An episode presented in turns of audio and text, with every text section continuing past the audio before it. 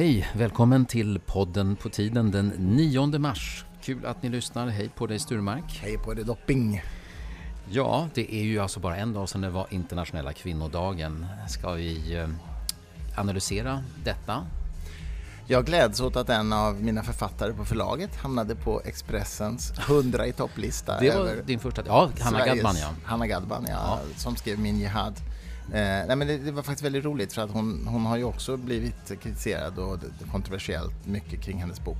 Men hon hamnade på plats 69 ja. på eh, Expressens lista. Jag kommer inte ihåg alla platser men jag noterade att drottningen är med men väldigt långt ner alltså. Man ja. det, inte på de första 40 platserna tror jag. Nej, sen Torekov-överkommelsen var det väl. Nej, nej vänta, vad hette över, över... Jo, jo, Torekov. Torekov-överkommelsen. Ja, om, om att att, att kungens makt skulle ja, omvandlas till en... Det var Olof Palme som sa att en plym... Ja. Du är så gammal så du kommer ihåg det, men jag har inte riktigt koll. Jag, jag, är så, jag, är så, gammal så att jag kan googla. tror jag. Men du, kvinnodagen, ja det är alltid några, som, några män som ska göra bort sig och säga grattis alla kvinnor och sånt där. Ungefär som att det var en festdag va? eller alla hjärtans dag och sånt där. Det var mm. tydligen några som gjorde det igår också. Men, mm. Inte jag. Men, inte, in, nej, inte jag heller. Jag, tvärtom så twittrade jag om att är det någon som kommer att gratulera nu. Sådär. Mm. Jag, jag försökte vara lite smart. Sådär. Det lyckades ganska bra tror jag. Mm, men, bra. men polisen i Östersund har fått på huvudet här för att de före kvinnodagen har de har ju haft problem med överfall mot ensamma kvinnor där så har de sagt att var försiktiga. Tänk efter innan ni går ut ensamma nu i Östersund. Och det är många som tycker att man därigenom har skuldbelagt kvinnorna återigen för att de kan bli överfallna. Jag tycker det är en väldigt konstig reaktion. Alltså, till att börja med så är det naturligtvis så att, att i den bästa av världar skulle man inte behöva tänka så överhuvudtaget.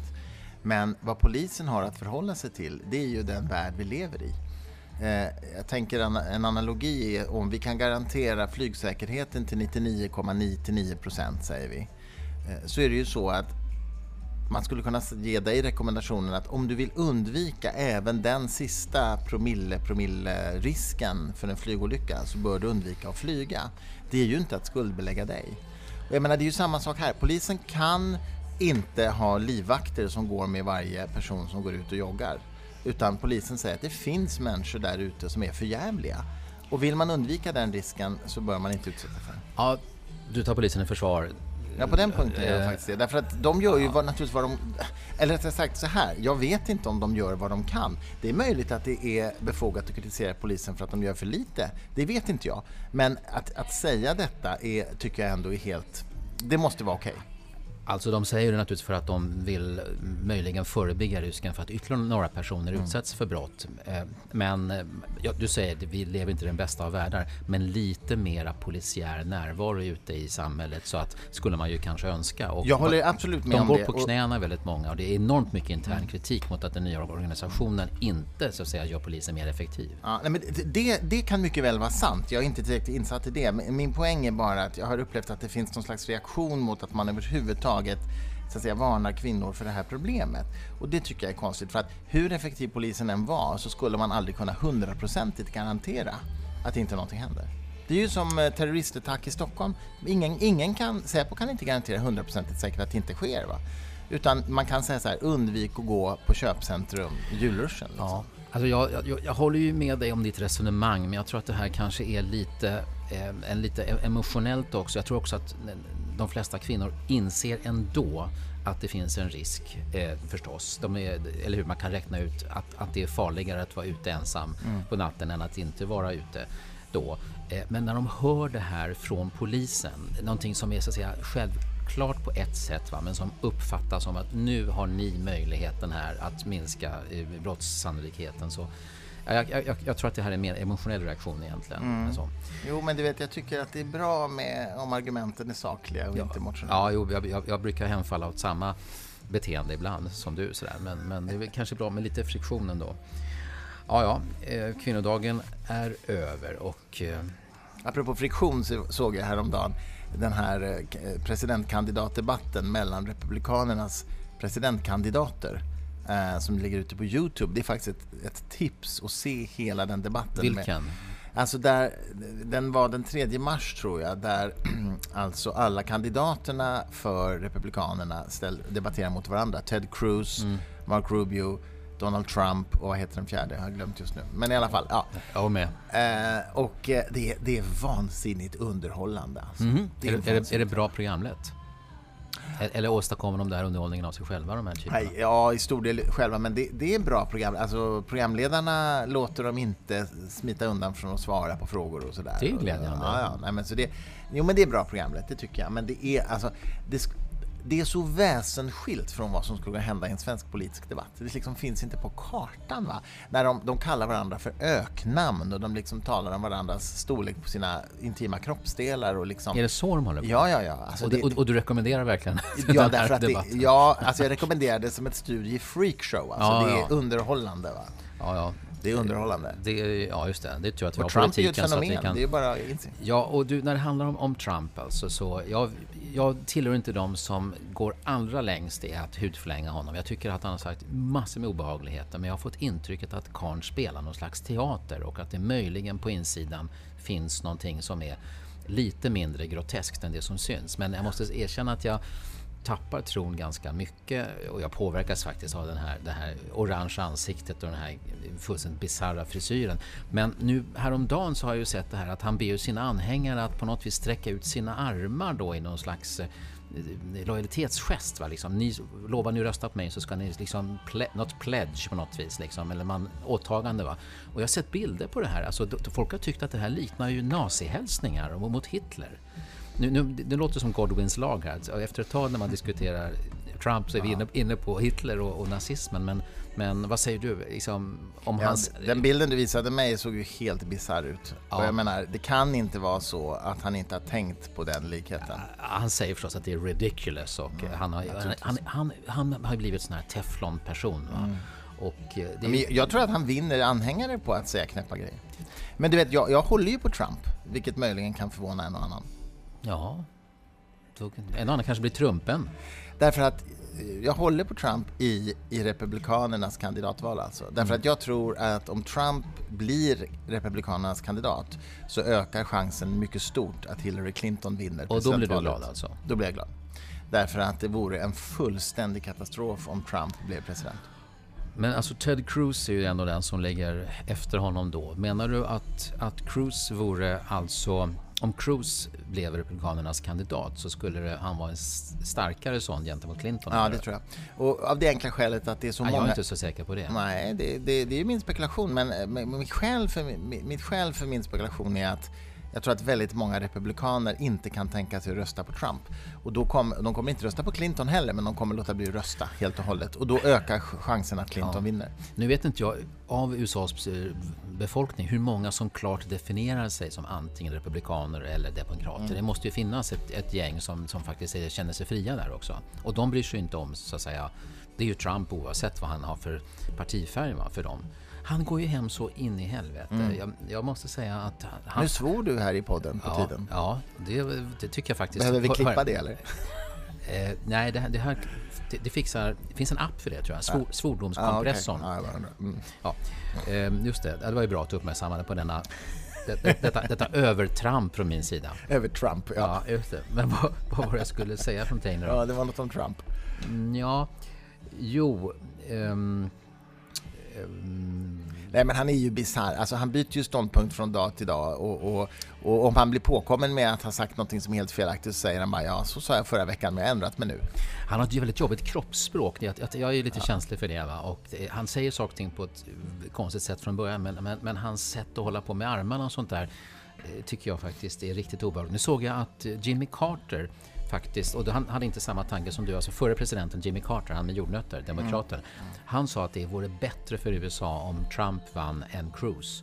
Och då, det är för att han menar att Cruz har liksom benhårda kristna högeråsikter mm. medan han menar att Trump då inte har så att säga, låst sig fast vid någonting. Mm. Så att mm. han i, i, i praktiken så skulle, skulle han kunna så att säga, föra en bättre politik. Så det är lite intressant. Jag menar, Carter är ju knappast någon Trump-kramare. Jo, men alltså, jag förstår det. Trump är ju, han är ju komplex så tillvida att i vissa avseenden har han ju ganska liberala åsikter. Han, är, han är för en, en mer liberal abortlagstiftning till mm. exempel medan de här högerkristna fundamentalisterna vill ju totalförbjuda abort. Och så. Men det vet man inte om han står fast vid det i och för sig Nej, om några månader. Men det är det som är problemet. Man vet ju inte vad han står för överhuvudtaget. Nej, och... I den här debatten på TV så säger säger programledarna att ja, men nu sa du ju precis tvärt emot vad som står på din kampanjhemsida.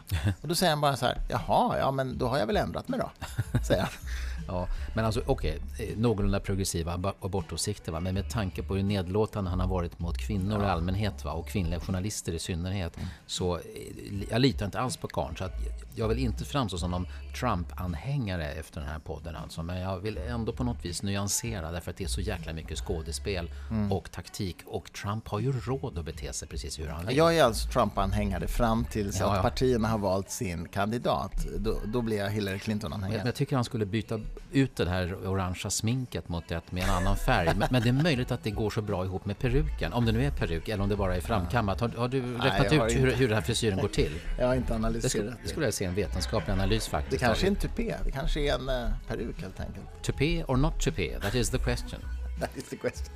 Ja. Uh, men du, alltså um, en sak till vill jag säga om Trump och det är det att det, det som jag kan för lite om när det gäller amerikanskt politiskt system det är ju naturligtvis är det så att om han blir president, är det så att det finns massa strukturer i Vita huset och kongressen och sådär som gör att han inte kan eh, liksom eh, leva ut sina bisarra idéer så att han kanske liksom inte blir så farlig som han säger? Det vet ja. inte jag ärligt talat. Ja, nej. Eller hur stor makt har han egentligen om han skulle bli president? Jag det, vet inte. Det, det, är väl det, de här sakerna som kan orsaka internationell oro och eh, spänningar och liksom krigsrisker. Där har han ju makt alltså. Ja, det är kanske så. Ja. Så att just utrikespolitiken så, det, det, tycker jag är läskigt faktiskt när han är totalt onyanserad. Ja. Men däremot det här snacket om att we will make America big again. Jag tycker det är obehagligt, men det har ju folk sagt i decennier. Jo, det, men han hyllar också Putins ledarskap och han liksom... Ja, och, och, alltså det är, jag, jag, ser nu den här House of Cards säsong 4 och ja. det är ju så här, Trump är ju värre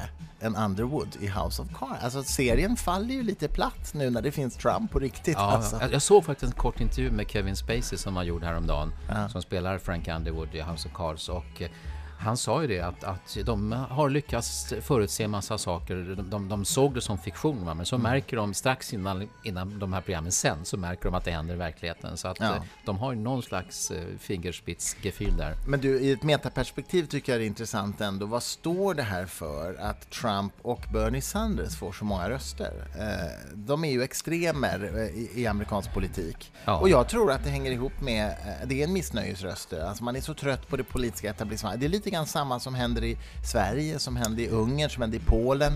Det är en våg utav eh, mm. po polemis, eller liksom polarisering som sveper mm. över världens mm. politik. Alltså. Ja, men jag tror att det också lite grann handlar om den här tankelätt lättjan som du brukar snacka om mm. ibland, som jag har skrivit om också.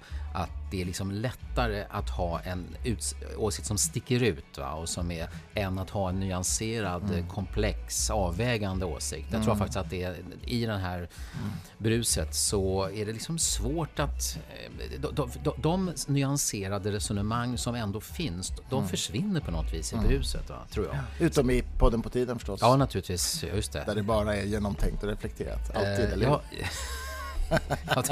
ja, jo, det, så, så tolkar jag den, den, massiva feedback som vi har fått, ja, jag tolkar jag som att vi har lyckats alldeles utmärkt med det.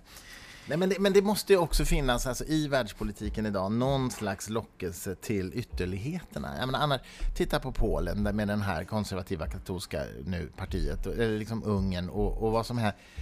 Det måste vara, alltså jag, jag funderar på om det är så att människan eh, i globaliseringens tidevarv och, och den mångkulturella, komplexa världen idag. Att, att en del människor drabbas av en slags, slags rotlöshet, en slags eh, Liksom, man börjar känna att liksom, den här stabila basen skakar under fötterna. Och ja. Då söker man sig till säkra, trygga strukturer. Auktoritära ledare, eh, stabila sanningar, religiösa urkunder som har stått samma sak i alla årtusenden. Ja, du vet, och ja, det är någon slags mental regression som sker. Ja. Och, men alltså globaliseringen som jag har snackat om i 20 år, men den, det är nu den börjar märkas, mm. de senaste fem åren. Och det är naturligtvis någonting som rycks undan under fötterna mm. på, på många av oss. Och för de som har tyckt att nationen och liksom det som man uppfattar som hör till just vårt land och vårt folk som en del människor talar om. Själv är jag allergisk mot ordet folk. Ja, då blir det värre. Då blir det som säga, en återgång och man knyter sig fast för de här sakerna. Mm. Men jag hoppas att eh, det blir någon slags tillnyktring. Men lite, lite pessimistisk är jag faktiskt. Mm. Eh, Men du, apropå politik och extrem politik och sådär så Ja, vi har ju en riksdag i Sverige och eh, riksmötets öppnande mm. i höst, det blir ju mera storslaget och mångfaldigt än vanligt, eller hur? Det blir det faktiskt. Jag var på riksdagskansliet eh, i morse på ett möte. Det är alltså så att riksdagsförvaltningen har för första gången beslutat att riksdagens öppnande ska vara livsåskådningsneutralt. Det vill säga Bakgrunden är ju den att Förbundet Humanisterna har ju i fyra års tid arrangerat en, en sekulär högtidsstund i samband med riksdagens öppnande vid samma klockslag som Storkyrkan har haft sin gudstjänst. Fräckt och, eh, och, och oppositionellt. Fräckt. Och oppositionellt. Hur då? Hur menar du? ja, alltså, mm. Ifrågasatt den, den gamla monopolställningen som Storkyrkan har haft. Ja, vi har i alla fall erbjudit riksdagsledamöter och, och statsråd att komma på en sekulär högtidsstund istället för gudstjänst om man känner sig mer liksom besläktad med det förhållningssättet. Och, eh, men nu har vi alltså fått besked från riksdagen att nu inkluderas vi i det officiella programmet på identiska villkor som kyrkan helt enkelt. Så jag var på möte i morse också där kyrkans representanter var, där man planerade riksdagens öppnande 13 september eh, i år, 2016. Och där vi kommer finnas med. September, är det verkligen det? Ja, 13 september. Aha, okay. Och vi kommer finnas med då med den sekulära eh, högtidsstunden i det här officiella inbjudningskuvertet som går från riksdagens förvaltning. Och det är inte bara riksdagsledamöterna som får den här Nej, det är generaldirektörer och det är myndigheter och det är näringslivsfolk och, och kungahuset och sådär. Och ambassadörer och annat. Just kungahuset får ju inte komma till oss. För då outar de ju sin eventuella sekulärhumanistiska livsåskådning och det är förbjudet enligt grundlagen. Ja, men, hallå, ja. men vadå, blir man sekulärhumanist för att man sitter med nej. och lyssnar nej, nej. på... Det är klart de får komma till oss om de vill, men jag bara tänker att det kommer de nog inte göra, för de går nog till Storkyrkan. Men, men alla andra kan ju, kan ju komma alla. till oss. jag tror du får byta lokal faktiskt. Ja, vi får byta lokal. Det tror jag också. Förra året kom ju två statsråd. Men, men, men du, det här, I år blir det nog fler. Det här kan ju verka väldigt liksom humanistinternt och lite liksom humanistchauvinistiskt, den här här fokuseringen. Men det är ju verkligen ett ordentligt fotbyte från, från riksdagen som har ju, du har ju tjatat du och humanisterna har ju tjatat i åratal, mm. åtminstone fyra år, på att det borde så att säga finnas med i samma inbjudningskuvert då, ungefär som mm. de som till Storkyrkan. Mm. Och nu blir det alltså så. Det är ju fascinerande. Alltså, jag tror att man... Det här är ju naturligtvis symbolpolitik, men det är inte, det är inte en liten sak. Va? Utan det är ju det är en mycket dramatisk ställningstagande. För första gången visar Sveriges riksdag på demokratins högtidsdag att man inte särbehandlar en viss livsåskådning, nämligen kristendomen, från till andra. Det är ganska stort, ja, även om det är symboliskt. Och du, alltså, det, det här ju, har ju inte rapporterats än, för det, det, är bara några timmar sedan som mm. du var på det här mötet. Mm. Men jag tror att... Breaking news i podden på tiden. Ja, det är inte första gången. Men jag skulle tro faktiskt att en del riksdagsledamöter kommer bli arga på det här. En del tycker att... Tror det? Ja, det tror jag faktiskt. Att några kommer bli uppretade. De tycker på något vis att humanisterna bara håller på som, liksom som en jobbig geting eller fluga och surrar omkring liksom och ska göra livet surt va, för de som har gamla traditioner. Mm. En del tycker att är det en gammal tradition så är det per automatik fint och tryggt mm. och sådär. Det skulle vara några sverigedemokrater då som blir irriterade? Nej, det gör inte så mycket tycker jag. Uh, ja, det är möjligt, men jag, jag, jag, tror nog att det kan vara fler. Kristdemokrater det, det, är nästan så jag hoppas på att det är fler som blir mm. irriterade mm. faktiskt, för att då blir det mycket mer uppmärksamhet ja, jo, sant, och, och, då blir de här frågorna om, om statens inställning till olika livsåskådningar eh, blir, blir mer uppmärksammad, vilket jag tycker behövs. Mm. Ha, ja, men det är kul. Vi kommer ju då också vara representerade från humanisterna på själv, riksdagens själva eh, samling också. I själva då får du faktiskt leta fram en slips och, du, och, ja, och, och kanske till och med en struken skjorta. Ja, jag får göra det. Ja. Det blir jag och ärkebiskopen där som representerar livsåskådningar. ska, ska, du sitta sida vid sida med Antje då? Jag vet inte. Jag har träffat Antje många gånger så det har jag ingenting emot. Eh, men det vet jag inte hur det placeringsmässigt fungerar faktiskt. Apropå det, nej inte apropå det, du, ett helt annat ämne. Igår så presenterade polisen i Trollhättan den här utredningen om den här skolmördaren. Ja. Och eh, på en, på en presskonferens som direktsändes i radio. Han som, som eh, högg ihjäl tre personer va? och sen mm. blev ihjälskjuten. Han heter ju Anton Lundin Pettersson den här killen mm. som då eh, tydligen ville bli skjuten. Han hade liksom googlat på Suicide Cop eller något sånt där. Alltså han ville nästan, och han, det lyckas han med också. Men det, det jag fäste mig vid var ju att, att, när polisen presenterade den här utredningen för pressen igår så kallade de flera gånger honom vid enbart förnamn. Alltså mördaren kallas för Anton. Mm. Det här håller ju kvällstidningarna på med också och intimiserar med, med brottslingar, vilket mm. jag tycker är obehagligt. Jag tycker det är bra med efternamn. Det är lite distanserande. Det är lämpligt med distanserande. Va? Liksom, Pettersson om Christer Pettersson låter bra när man diskuterar. Va? Lundin Pettersson, det låter bättre om mm. det här. Mm. Jag tycker så otroligt illa när mm. till och med myndighetspersoner... Jag har ingen aning. Jag tror möjligen att eh, me medialiseringen påverkar fler än inte bara medierna utan även myndighetspersoner blir en del. Det är ju medierna som på något vis ändå berättar historien om den verklighet vi har. Så att, och jag skrev på Twitter att jag skulle rekommendera polisen mm. eh, i Trollhättan att undvika att eh, kalla den här mördaren vid förnamn. Mm, nej, men jag, jag håller med om det. Jag har inte tänkt på det förut ska jag säga, men uh, jag håller definitivt med dig om det. Uh, jag håller med dig om det. Det är en annan sak som jag tycker är värd att uh, dryfta lite grann. Det, jag har ju skrivit och, och pratat många gånger om att vi i samhället har en ganska antivetenskaplig eller åtminstone, vad ska vi säga, oh, ignorant syn förhållande till vetenskapen. Alltså det, vi, vi, skrev ju på DN Debatt, jag och några andra nyligen om att Skolverket liksom inte tycker att den vetenskapliga världsbilden så att säga, ska ha företräde framför andra världsbilder. Och så här. Mm.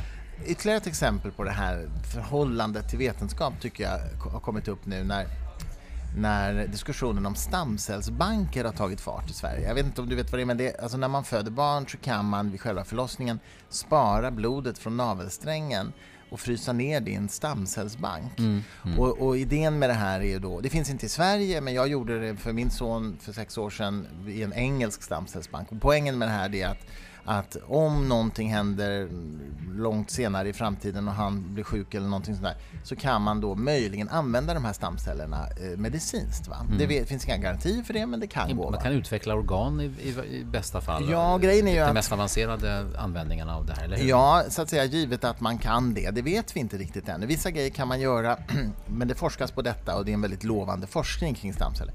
Så att så att det är så att säga en möjlig eh, tillgång att ha de här kvar. Det är inte säkert att det är en tillgång, men det är en möjlig tillgång. Du gjorde det som en slags eh, försäkring, livförsäkring ja, kan man säga. Alltså. Som inte är säker, säker att den fungerar, kan man, bör man tillägga. Va? Ja. Är det lagligt? Ja, det är lagligt. Det är lagligt, men det finns inte i Sverige. Och för, eh, jag gjorde ju rätt mycket research när vi gjorde det här då och kollade och då har Statens medicinsk-etiska råd, de skrev en rapport, jag tror att det var 2005, där de rekommenderar att man ska inrätta nationella stamcellsbanker i Sverige. Men det har då inte skett ännu. Va? Så det går inte att göra det här. Eller det har inte gått att göra det i Sverige. 11 år sedan? Mm. Ja. Är det alltså är det etiskt motstånd? Jo, nej, men det är det jag tänkte berätta. Nu, nu finns det ett svenskt företag, Cellaviva heter de, som erbjuder den här tjänsten. Och då får man ju betala för det, precis som vi, vi fick göra så att säga, till det här engelska bolaget. Det, ju, det går ju inte via landstinget utan det får man pröjsa för själv. Nu finns det ett svenskt företag som erbjuder det här. Det kostar 25 000 tror jag och då har man dem sparade i 20 år och sen får man betala lite till om man vill fortsätta spara. Um, nu har då Stockholms landsting gått ut och sagt till alla förlossningskliniker att de är förbjudna att hjälpa till med att lägga navelsträngs navelsträngen i den här förpackningen istället för i slasken. Alltså grejen är att om, om, jag, om jag ska få barn och, och vill göra det här, då, då köper jag den här tjänsten. Då får jag en slags kylväska med mm. mig till förlossningen. Och i den ska man då lägga den här navelsträngen och sen ska den forslas inom 72 timmar till ett speciellt ställe och så fryses det ner. Först gör man analyser och plockar ut de här snapsarna och sen fryser man ner. Nu är alltså förlossningspersonalen förbjuden att hjälpa till med det här. När du säger förbjuden, är det verkligen juridiskt förbjuden då? Eller alltså ja, det har gått ut ett brev. Jag har brevet från ja. landstings, ja vem det nu var, kommer jag inte ihåg, men eh, som säger att personalen får inte hjälpa till med detta. Mm. Och motivet är? Det är en mycket bra fråga. Det är precis det jag undrar. Va? Eh, det som man hör, surret i debatten är lite grann att ja, men det finns ju ingen garanti att det här gör någon nytta. Nej, det är ju alldeles riktigt, men det borde ju vara de blivande föräldrarnas problem och inte landstingets problem. Om man är liberal? Om man är liberal. Jag tycker det är en ganska paternalistisk hållning att liksom det är många som landstinget ska liksom säga att du, vi ska hjälpa dig och inte göra bort dig. Liksom. Mm. Um, det är ett argument. Ett annat argument som jag tycker är mer rimligt det är ju att en sån här tjänst borde komma alla till gagn på lika villkor. Å andra sidan så är det ju så att i all forskning så måste det finnas pionjärer så att säga, som går före att man etablerar en tjänst. och ju fler ja. som gör det, desto billigare blir det antagligen. Jag tror inte man kan kräva att man bara tillåter det här om alla får det. Nej. För, för att... Eh, men jag, alltså, jag tycker den... det, kommer ju också slå ut andra saker ja. i, i vården, för det kommer ju kosta, det kostar pengar förstås. Mm. Men du, de, de här stamcellerna från, från navelsträngarna, är, är de liksom, håller de liksom full kvalitet decennium efter decennium? Ja, om man fryser ner dem så gör de det. Mm. Gör de det? Mm. Yes. Det, det, är märkligt. As far as I know. Jag är inte ja. medicinare, men så vitt jag vet. Och, och, och, och, det, och det finns ju ytterligare naturligtvis en potentiell risk och det är ju att vi gjorde ju det här hos ett företag i England. Jag kan ju inte vara på 100% säker på att det inte går i konkurs eller att det inte är ett bluffföretag och så vidare. Men då är det ju jag som är blåst. Det är ju inte landstinget som är blåst. Mm. Jag vill säga att när vi gjorde det här så mötte vi inte något motstånd från förlossningskliniken. Det var ju innan det här kom upp på agendan i Sverige. Mm. Men nu får de alltså inte göra det. Och jag vet att i Skåne så har de till och med gått så långt så de har sagt att den här nedstoppningen i boxen får inte ens ske i landstingets lokaler. Så de, de stänger till och med dörren för att föräldrarna själva ska göra det här. Det var värst. Det, det här låter ja, men är inte det konstigt? Alltså, va? Ja, men det konstigt är väl att om inte någon annan än du har protesterat mot det här. För det här borde man ha läst om, ja. tycker jag. Eller har du, är det också breaking news nu i podden på tiden? det vet jag faktiskt inte. Jag har inte jättekoll på det. Utan det här är min egen reflektion därför att jag själv har gjort detta. Så, så har jag liksom ja. följt det lite grann. Ja, det låter lite grann som en sån här tankeförbudsparagrafen som fanns förut när det lite handlar om, om, om, kärnkraft. Fast... Och det, det, är faktiskt lite roligt för jag, när jag gjorde det här, så det här var ju nytt för mig då också. Det var 2009. Och jag minns så väl, vår son föddes 25 november 2009 och den typ 10 december, det är alltså två, är det, två veckor senare, så intervjuade jag Nobelpristagaren i medicin det året ja. som hette Jack Szostak. Och då berättade jag det här, att vi har precis fått barn och vi har sparat navelsträngsblodet i en stamcellsbank. Mm. Och då mm. sa han till mig, That was a very smart move, sa han. Och då kände jag, då blev jag stärkt i att jag hade gjort detta i alla fall. Va? Men jag menar, jag vet inte så mycket om det här, jag är inte medicinare. Mm. Men jag tycker det är en konstig liksom, attityd att säga personalen får inte hjälpa till. Alltså det de de facto ombeds göra, det är att ta den här lilla grejen, navelsträngen, och lägga den på ett ställe istället för ett annat, nämligen slasken. Det är ju ingen, det är ingen stor insats vi talar om. Okej, okay. ja.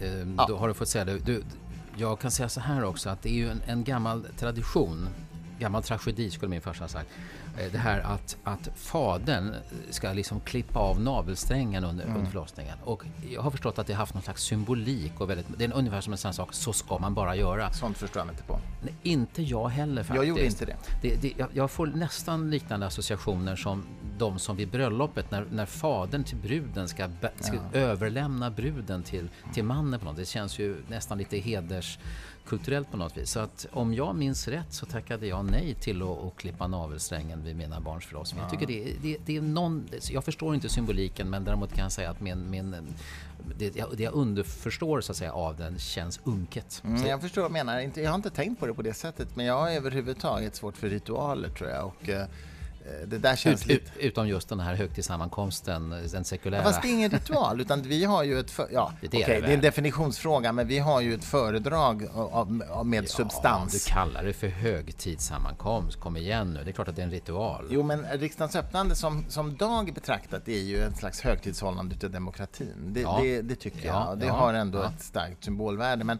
men inte så att, alltså, det innefattar ju inte att man ska liksom vifta med en flagga tre gånger åt höger och tre gånger åt vänster. Eller liksom, du vet, gör. Det är inte en rituell handling. Rituell handling. Ceremoni håller jag med om, men inte ritual.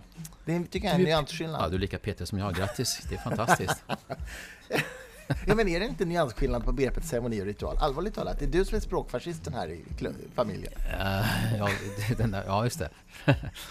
ja, det är en skillnad ja, på något vis. Det. det. är det faktiskt. Mm. Och, eh, och navelsträng känns som en ritual medan mm. riksdagens öppnande är ceremoni. Men du, när riksdagen ska öppna så åker ju kungen åker ju rulltrappa tillsammans med talmannen upp. Mm. Eller, eller var det bara gamla? Nej, även nu var. Det låter ritual. Är, är det, det låter ritual, va? Mm. Det, det, det ritual. Då, då, vet man att demokratin är i full funktion, när kungen åker rulltrappa. när rulltrappan funkar, ja. ja, ja. Men ja, då ska du tränga dig in där. Är du den ensa, enda företrädaren för den sekulära humanismen? Eller kommer det ett på gäng... själva riksdags... Ja, ja, just det. Det vet jag inte. Eller ska du ha ett, ett gäng överstepräster med dig också från, från humanisterna? Ärligt talat vet jag inte hur många, som vi, hur många som de bjuder. Det får vi se. Ja. Allt mellan ett och fem, tror jag. Ja, och du, du, satt, du mötte ju alltså en företrädare för riksdagen tillsammans med två från Svenska kyrkan. Mm. Då. Vad, hur, vad var deras reaktion när de såg att det har kommit in en katt bland hermelinerna? Nej, men de var ju mycket sympatiska och tyckte att det är bra med reformation och förändring och välkommen in i värmen och så, sa de. Nej, men det var jättetrevliga, verkligen. Ja, verkligen. Ja. Jag menar, jag, och de jobbar också med Katarina-stiftelsen där jag är engagerad, som ju är ursprungligen en kyrklig stiftelse, men som har en samhällsdebattkvällar och sådana saker. Så att, jag har ju träffat dem förut. Ja, de, var ja. inga ny, de var inga okända människor för mig. Men, Jaha, okay. nej, det, var, det var en trevlig stämning. Men, men det, det var ändå det, det är roligt att det här händer. Alltså. Det, är en, det är en stor sak. Men det har vi egentligen pratat färdigt om, har vi inte? Jo. No. Eh, jag tycker vi ska prata lite grann om eh, AI-forskning. Artificiell intelligens. Vi, jag är ju jätteengagerad i det just nu därför att vi släpper nu en stor Alan Turing-biografi på förlaget. Alltså Alan Turing som ju mm. knäckte tyskarnas koder under andra världskriget men framförallt definierade Turing-testet, alltså det, det, det tankeexperimentet kring hur man bedömer om en artificiell intelligens föreligger eller inte. Ja. Alltså när man ser den här filmen, jag såg ju den med eh, Cumberbatch, mm. vad heter han i förnamn? Benedict, Benedict Cumberbatch. Cumberbatch. Jag såg den och när man ser hur, om nu den visar verkligheten, hur han, han med alla de här tankarna, han hade ju fullt upp liksom att springa fram och tillbaks och sköta sina kärleksaffärer och annat. Alltså jag, jag, jag tycker det är märkligt ja, att han... Men det är Hollywood som har kommit in ja. där och skrivit ett manus. Ja. Men, men biografin som vi släpper nu på svenska, det är den som ligger till grund för filmen faktiskt. Och det här att han har blivit gay-ikon då, det, det, det var inte någonting han var på den tiden? Eller hur? Det var, ja, Nej, det var han ju inte. Det var ju illegalt och oerhört skambelagt på den tiden. Han dog ju på grund av sin homosexualitet kan man säga. Men, eh, men eh, han har ju blivit en symbol för gaykulturen. Att, mm. Modet att vara annorlunda, modet att i viss mening stå upp för det därför att han, han gjorde inte så mycket för att dölja det här utan han levde ju liksom enligt sina mm, egna principer. Mm. David Lagercrantz skrev ju en bok för flera år sedan om, om Turing. Ja. Den fick han en massa priser för. Jättebra roman om, om Turing. Det är en roman, det är inte en så att säga faktabok utan en roman. Nej, men ja. den bygger på Turing. Turing-caset och, och, och uh, Lagercrantz har ju också i sitt förvaltande av Stig Larssons böcker har ju fortsatt att förvalta Lisbeth Salander som ju lider av samma um, vad ska man säga, personlighetsdrag som Turing, nämligen en Asperger-personlighet, en hyperintelligent Asperger-karaktär. Mm. Så att visst, han, har, han har ju nu är ju inte Salander uppfunnen av Lagercrantz men han har förvaltat det liksom i turingsk, turingsk anda så att säga. Mm. Och apropå AI då så har ju då en, en robot som Google har, eller en dator, har ju mm. tydligen på väg att vinna i det här inte gå.